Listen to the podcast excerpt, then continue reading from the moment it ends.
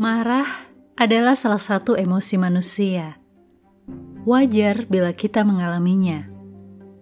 Untuk situasi yang tidak benar, tidak adil, tidak patut, kita perlu marah, menyatakan ketidaksetujuan terhadap perbuatan tersebut.